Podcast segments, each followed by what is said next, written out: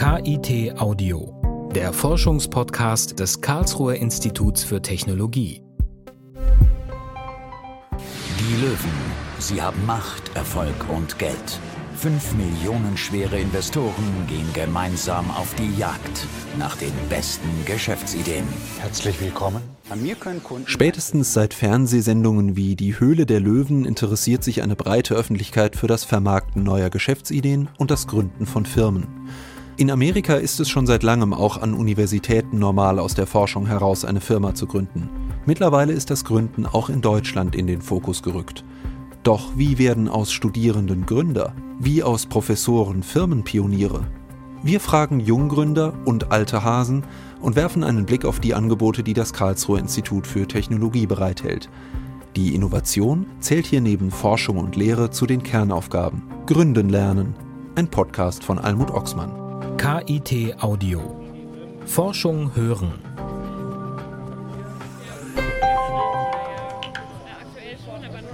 Ein warmer Sommerabend im Juni in Karlsruhe. Knapp 100 Personen treffen sich auf dem Campus Süd des KIT zum Gründergrillen. Hier werden nicht etwa die Gründer gegrillt, wie Nicht-Eingeweihte vermuten könnten, sondern die Gründer selbst grillen. Und zwar Würstchen. Dazu gibt es Bier und regen Ideenaustausch. Man duzt sich. Ich bin der Thomas, ich bin am KIT Leiter des Bereichs Gründung und Beteiligung. Wir machen heute das 93. Gründergrillen. Ich glaube, eine Institution hier am KIT und in Karlsruhe, wieder mal fast 100 Leute, die heute da sind, bei gutem Wetter, trotz Fußball. Und wir probieren heute auch hier wieder, wie jedes Mal, Leute zu vernetzen, Gründungsinteressierte zusammenzubringen und einfach auch den Spaß zu vermitteln, den Gründen haben kann, auch die Arbeit, die es haben kann. Thomas Neumann arbeitet am KIT bei der Dienstleistungseinheit Innovations- und Relations Management. Sein Bereich sind Gründungen und Beteiligungen. Neumann und sein 6-köpfiges Team helfen angehenden Gründern. Sie beraten etwa bei Fördermitteln, helfen beim Pitch-Training, vermitteln Investorenkontakte. In Technologieunternehmen, die aus dem KIT hervorgehen, investieren sie aber auch schon mal selbst. Auch das Gründergrillen betreut Neumann. Vor gut 8 Jahren am KIT kreiert, ist dieses Veranstaltungsformat inzwischen so erfolgreich, dass es von anderen Universitäten aufgegriffen wird. Das Gründergrillen ist eine Netzwerkveranstaltung. Im besten Fall ergeben sich hier Kooperationen oder Aufträge, aber es kann auch einfach nur inspirierend sein, Menschen zu treffen, die von ihren Ideen und Projekten erzählen. Mein Startup heißt Datenberg und wir machen Messdatenauswertung für die Produktion. Also wir machen Softwarelösungen für die Messdaten, die schon vorhanden sind. Wir greifen die ab, machen Machine Learning-Algorithmen darauf und versuchen so unseren Industriepartnern zu helfen, mehr aus ihren Daten rauszuholen. Ich finde das Gründergrillen immer toll. Ich war jetzt schon 3-4 Mal hier, immer wieder coole Leute kennengelernt. Die Karlsruher Gründerszene ist doch immer größer, als man denkt. Und ja, es macht einfach Spaß hier. Also man lernt die unterschiedlichsten Leute kennen, also wirklich Startups oder Leuten, die gerade ein Startup haben, die schon viel, viel erreicht haben, bis Leuten, die einfach eine Idee haben und irgendwie mal mit Leuten drüber reden wollen. Also es ist immer wieder cool und es gibt Bier und Wurst. Was will man mehr? Ich bin Sophie von Mubify und wir sind hier, weil wir noch jemanden für unser Team suchen. Unser Team ist der Fabian und ich und wir entwickeln eine App, mit der man Geschichten in der Stadt erleben kann. Und ja, wir suchen noch jemanden, der uns beim Programmieren hilft. Wir haben die Geschichten schon selber, schon 16 Stück und wir haben auch schon eine App, die auch schon funktioniert und hier für Karlsruhe verfügbar ist. Jetzt stehen die nächsten Schritte an und wir wollen einfach einen Programmierer fest ins Team einbinden, damit die Entwicklung schneller vorangeht. Wer gründen will, muss lernen, dass nicht eine Person allein alles machen und können kann. Ein Schlüssel zum Erfolg ist ein gut funktionierendes Team. Beim Gründergrillen kann jeder seine Idee auf der Bühne vorstellen. Pitchen wird das genannt. Bei einem Pitch stellt man sich der Kritik und den Anregungen Dritter. Einige Teams haben schon bis zu 10 Mal beim Gründergrillen gepitcht, sagt Thomas Neumann. Immer mit derselben Idee, aber jedes Mal verfeinert. Vor durchaus gemischtem Publikum. Wir haben oft Professoren hier, wir haben Investoren hier, wir haben Wissenschaftler hier, wir haben Studierende hier. Ich glaube, das ist nämlich auch das Tolle, jeder spricht mit jedem, es ist ganz ungezwungen. Ich glaube, es gibt in jedem Bereich Studenten, Wissenschaftler, die sich für das Thema interessieren. Die haben das einfach im Herzen und die wollen sich erkundigen. Und ich glaube, hier ist der optimale Moment. Der tolle Event, wo man ganz ungezwungen wirklich Leute findet, die man für seine Idee begeistern kann und gemeinsam was Neues schaffen kann. Thomas Neumann und sein Team unterstützen alle, die auf sie zukommen. Für jedes Team wird nach dem richtigen Ansprechpartner gesucht. Dabei hilft die sogenannte Gründerallianz, in der alle Partner aus Karlsruhe vertreten sind, die sich mit dem Thema beschäftigen. Gemeinsam arbeiten sie daran, die Karlsruher Gründerszene sichtbar zu machen. Beim Gründergrillen findet oft die erste Kontaktaufnahme statt. Und jeder ist eingeladen. Also das ist, glaube ich, unsere Message auch. Jeder, der Leute kennenlernen will, auch Unternehmer, der sollte einfach mal hingehen, sich inspirieren lassen, auch wenn man selber nicht gründen will.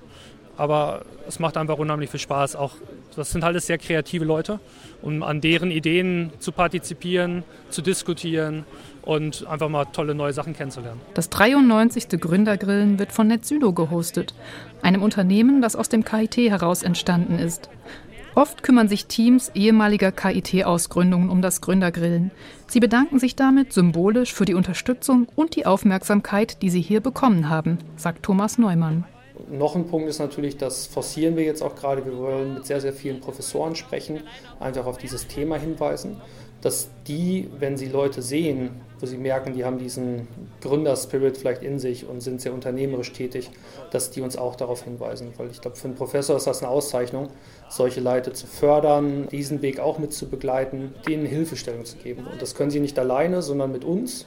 Und wir nehmen ihnen sehr, sehr viel Arbeit ab, aber sie partizipieren natürlich an dem Erfolg. Seit das erste Gründergrillen am KIT stattgefunden hat, gibt es auch das CIE, das Center for Interdisciplinary Entrepreneurship.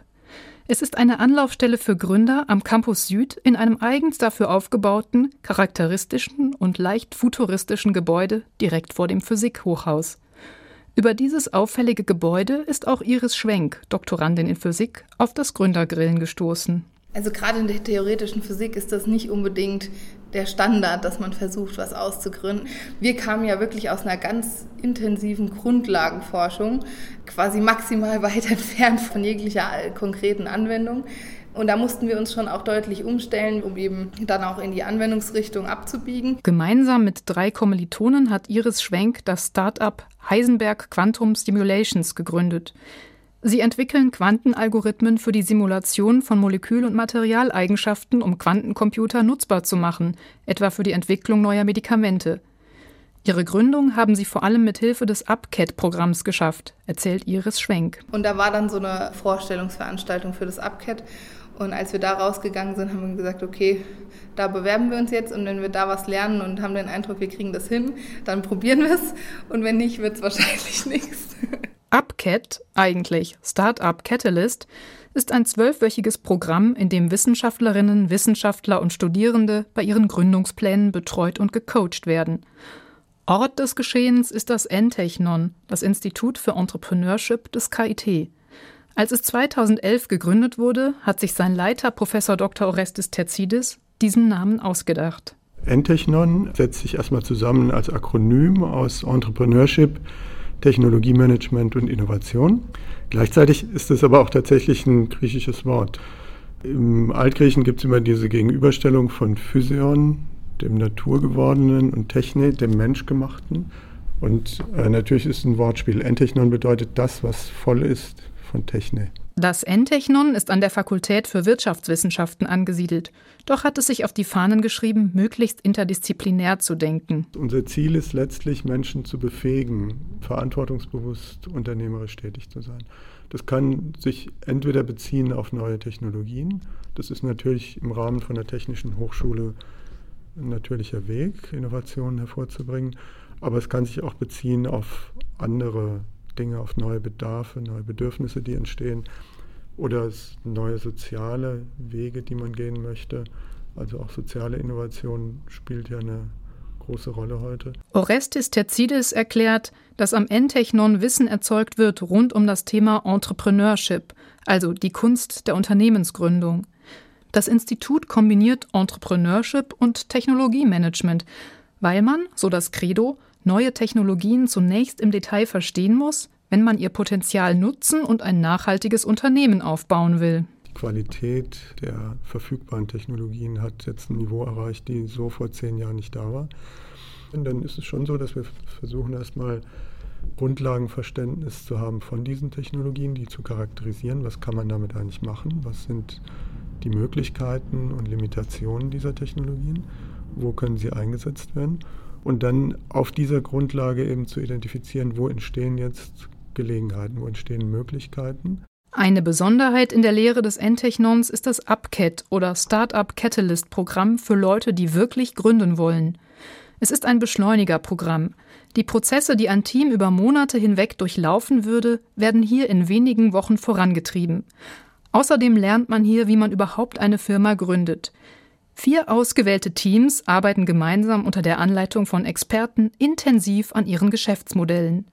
In diesem Semester fand der 6. UpCat statt, finanziert durch das Förderprogramm Exist des Bundeswirtschaftsministeriums. Julian Herrmann hat daran teilgenommen. Es war ein 12-Wochen-Programm, in dem verschiedene Programmpunkte drin waren. Wir hatten also Focus Weeks, wo im Prinzip von Montag bis Freitag, von morgens bis abends wirklich im Prinzip Mentoring waren. Also waren verschiedene Coaches da, die uns gebrieft haben zum Thema Gründung, Funding, Go-to-Market, Market Sizing, also die ganzen grundlegenden Dinge. Und zwischendurch gestaffelt hatten wir immer sogenannte Progress Days, wo wir im Prinzip gepitcht haben, was wir in den letzten Wochen erreicht haben, wo wir gerade stehen und wie wir weitermachen möchten. Julian Herrmann ist in einem Team mit Felix Schweikart. Ihr Projekt heißt Recognize. Die beiden wollen mit maschinellem Lernen repetitive Aufgaben in der Bildverarbeitung automatisieren. Konkret heißt es, dass wir im Prinzip die Abrechnungsprozesse in Mensen mit Machine Learning und Computer Vision automatisieren möchten. Dass man sein Tablett unter einer Kamera platziert, ein Bild macht und dieses Bild wird automatisch ausgewertet auf Grundlage von neuronalen Netzen und man automatisch weiß, welche Objekte befinden sich auf dem Tablett und dann im Prinzip nur noch die Karte anhält und der Bezahlvorgang damit automatisch stattgefunden wird. Hallo, gut zu sehen, guten Abend, freut mich, Sie zu sehen. Gleichzeitig geht's gut. Höhepunkt des UpCat-Programms ist der Demo-Day. An diesem Abend präsentieren die Teams ihre Geschäftsmodelle einem ausgewählten Publikum von Investoren, Business Angels, Vertretern aus der Gründerszene und der Wirtschaft. Dieses Mal findet der große Auftritt auf der Bühne des ZKM Kubus statt. Das Karlsruher Zentrum für Kunst und Medien war Kooperationspartner des UpCat. Auch hier an diesem Ort geht es um neue Technologien und Innovationen. Die Spannung steigt. Genau 7 Minuten Zeit hat jedes Team für seinen Pitch. Stellen Sie sich einmal folgendes Szenario vor. Montagmittag, Sie hatten einen super anstrengenden Montagvormittag und freuen sich eigentlich nur auf die Pause in Ihrem Betriebsrestaurant. Vielleicht gibt es Schnitzel, vielleicht gibt es ein anderes Lieblingsgericht von Ihnen. Und so gehen Sie also ins Betriebsrestaurant, laufen dort die Ausgabe entlang, nehmen sich nach und nach den jeweiligen Artikel, den Sie möchten, und kommen zur letzten Station, der Kasse. Und dort, wie immer, folgendes. Sie stehen mal wieder in der Schlange und verschwenden buchstäblich Ihre Zeit. Schauen quasi dabei zu, wie Ihr Essen vor Ihren Augen kalt wird oder sind auch vielleicht einfach nur unter Zeitdruck, weil der nächste Termin ansteht. Eine 6-köpfige Jury entscheidet an diesem Abend darüber, welches Team sie am meisten überzeugt hat. Alle Teams loten mit ihren Geschäftsmodellen die Möglichkeiten neuester Technologien aus. Seien es die Hochleistungsströmungssimulation, die visuelle Objekterkennung, die Entwicklung eines Mikro- und Nanodruckers oder die Nutzung funktionaler Intelligenz zur Validierung von Produktkonfigurationen. Alle stellen sich außerdem noch auf der Bühne den Fragen der Jury. Diese zieht sich schließlich zurück, um dann den Sieger des Abends zu verkünden. Ist es Ihnen schwer gefallen, eine Entscheidung zu treffen? Ja, das ist uns schwer gefallen, weil wir sehen 2 potenzielle Sieger. Uns haben 2 Teams sehr überzeugt und wir würden uns freuen, wenn aus beiden Erfolge werden. Wir sind aber genötigt worden, einen Sieger auszuwählen und the winner is... Recognize. Thomas Lindner, Geschäftsführer des Gründerzentrums InnoWerft, ist einer von 6 Juroren, die an diesem Abend entscheiden, welches Team die Nase vorn hat. Also mein Hauptkriterium ist eigentlich fast immer das Team. Denn meiner Ansicht nach macht ein erstklassiges Team auch aus einer zweitklassigen Idee einen Erfolg. Und ein zweitklassiges Team schafft es auch mit einer erstklassigen Idee nicht. Und das zweite Kriterium ist dann das Geschäftsmodell. Überzeugt mich, wohin man wie verkauft, was das Produkt ausmacht und wie das Produkt auch geliefert werden soll, also die klassischen Bestandteile eines Business Models. Besonderen Augenmerk richte ich immer darauf, wie beabsichtigt das Startup, seine Produkte zu verkaufen und welche Vorerfolge wie Pilotkunden oder Letter of Intent, wenn es noch nichts zu verkaufen gibt, es schon vorweisen kann. Und zum Schluss gucke ich auf Skalierbarkeit und auf Finanzbedarf. Wie viel Geld muss dieses Startup akquirieren, um erfolgreich zu werden? Und vor allem, weiß es denn überhaupt schon ungefähr, wie viel Geld es braucht? Das ist sicher auch noch ein Kriterium. Nach der Veranstaltung gibt es ein geselliges Get-Together. Auch Teams, die bei früheren UpCats mitgemacht haben, sind heute hier. Zum Beispiel Heisenberg Quantum Simulations.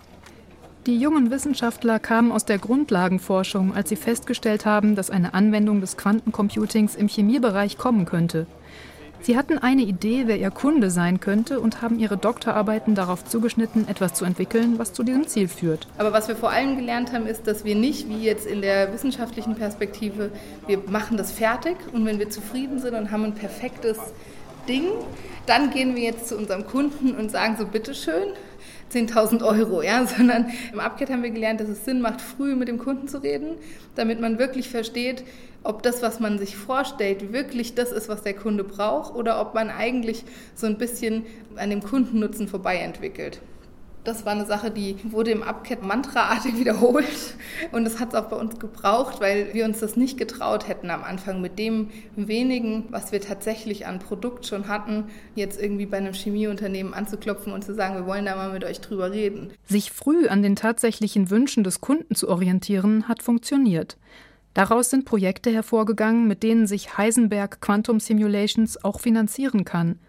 Schließlich hat das Team nicht nur sehr viel gelernt, sondern im UpCat-Programm auch noch einen Mitgründer gefunden, so Iris Schwenk. Und das ist auch was man im UpCat immer lernt, dass man gucken soll, welche Stärken habe ich im Team und was fehlt und dann eben auch auf die Suche gehen nach jemandem, der das ergänzen kann. Am Institut Entechnon wird der komplexe Prozess des Gründens erforscht.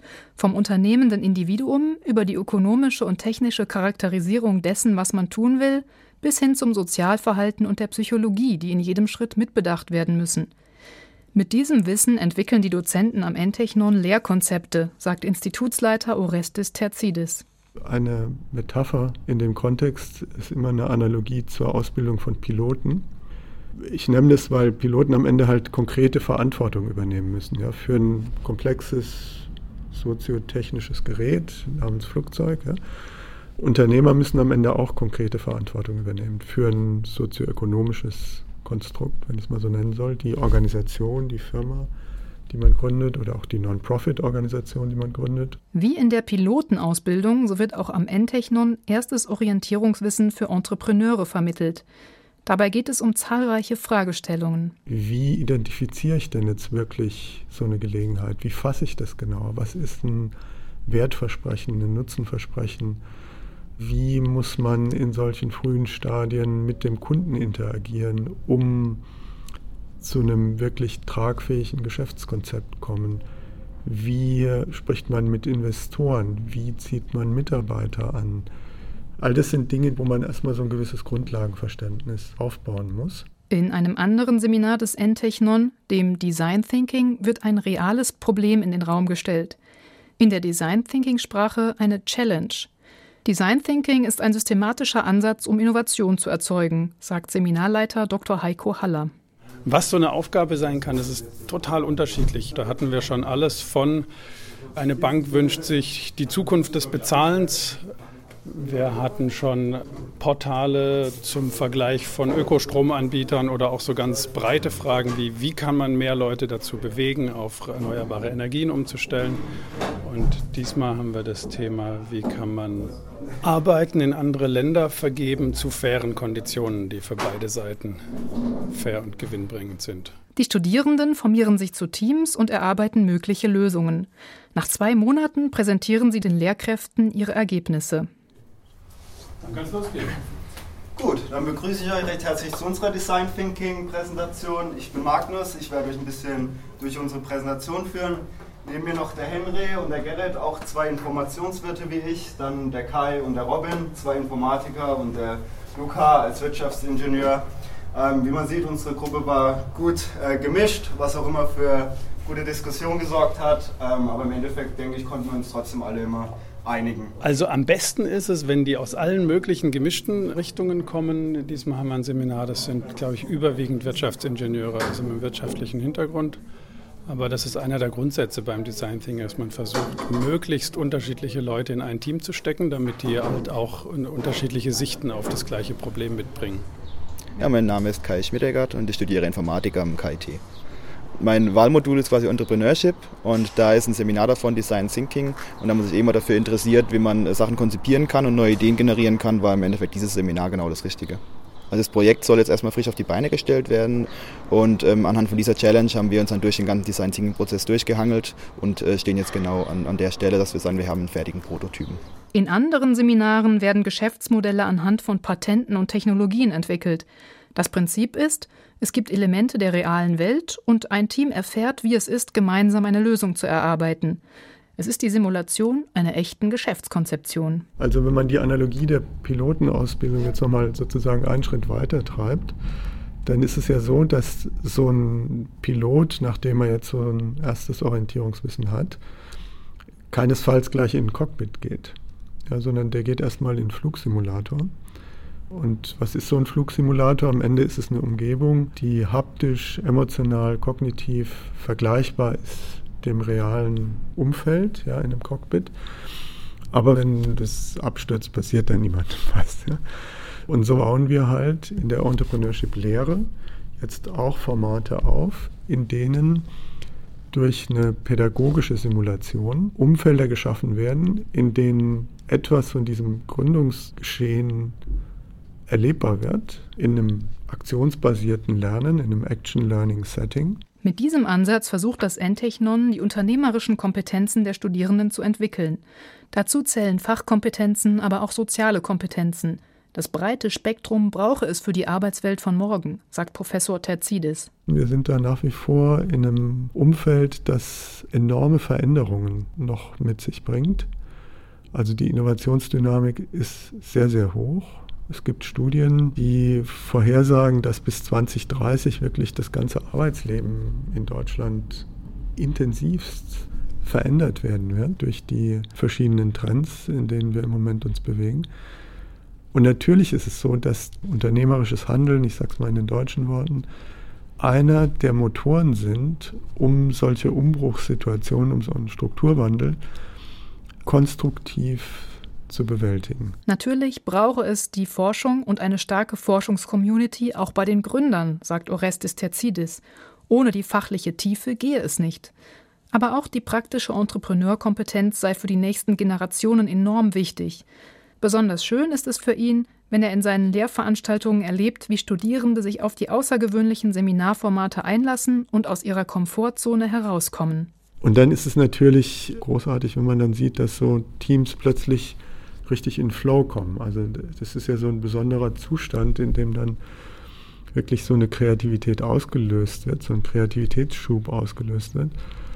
Wir versuchen natürlich, die Veranstaltungen so einzurichten, dass es dorthin kommt. Das liegt aber natürlich auch immer an den Teilnehmern, ja. Und wenn das dann gelingt, das ist ein besonderes Erlebnis. Gemeinsam mit Studierenden eine Firma gründen, das hat Professor Dr. Wilhelm Stork vom Institut für Technik der Informationsverarbeitung des KIT schon mehrmals gemacht. In den letzten 25 Jahren hat er 12 Firmen gegründet, 9 davon existieren noch. Das erfolgreichste Unternehmen, das er mit seiner Forschung unterstützt hat, war 1997 die Firma Acritec bei Berlin. Für sie hat er Augenimplantate entwickelt, genauer bifokale Intraokularlinsen. Die Firma wurde 2007 von Zeiss übernommen. Die anderen Firmen hat Stork entweder ohne Förderung oder aus Exist-Förderungen aufgebaut. Die größte hat aktuell 15 Mitarbeiter. Alle Firmen wachsen, eine hat den Deutschen Gründerpreis 2015 erhalten. Seine erste Firma hat Stork schon 1993 gegründet, während seiner Doktorarbeit in Erlangen. Und das war natürlich ein bisschen sehr blauäugig damals, das heißt aus dem akademischen Raum heraus. Wir kannten den Markt fast nicht, ne? Das Einzige, was ich wusste, ist, ich wollte so etwas machen. Und der Hintergrund war, ich hatte einfach gelernt, ne, dass in den USA, also in Kalifornien, an den dortigen Universitäten eben sehr viele Startups gefördert werden. Ne? Mein Doktorvater war lange Professor in San Diego in Kalifornien. Und da hat er immer erzählt, dass in Stanford zum Beispiel jeder Professor mindestens eine Firma hat. Ne? Das hat aber nicht dazu geführt, dass mein Doktorvater sowas auch machen wollte.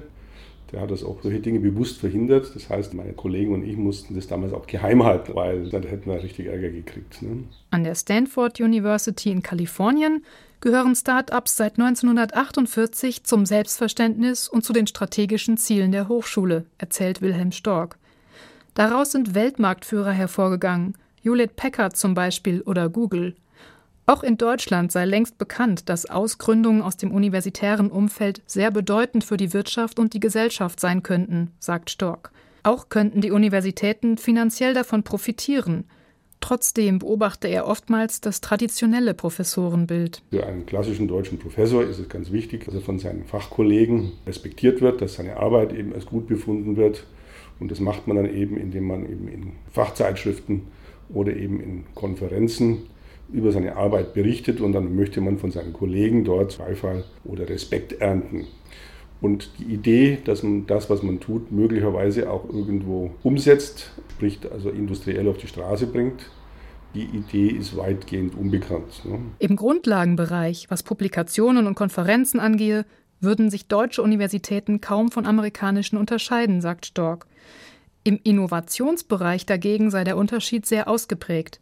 Auch sehr erfolgreiche Gründungen, die schon viele Jahre zurücklägen, würden hier nach wie vor nur wenig beachtet. Wir haben tatsächlich in den letzten 70 Jahren ein Großunternehmen, was als Startup aus der Uni herauskam, ist also zum Großunternehmen geworden. Und wenn ich dann die Leute frage in Karlsruhe, welches Unternehmen denn das war, dann weiß das in der Regel niemand. Wilhelm Stork spricht von Günther Laukien und seiner 1960 gegründeten Firma, der heutigen Bruker Corporation.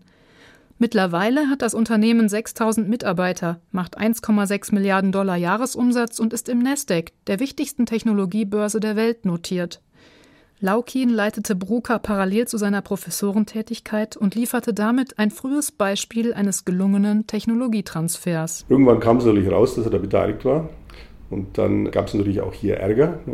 Dann hat er sich wegbeworben nach Bochum und hat dort eine Professur für Elektronik übernommen. Auch Wilhelm Stork war im Laufe der Jahre eher zurückhaltend, wenn es darum ging, an der Universität von seinen Gründungsprojekten zu erzählen.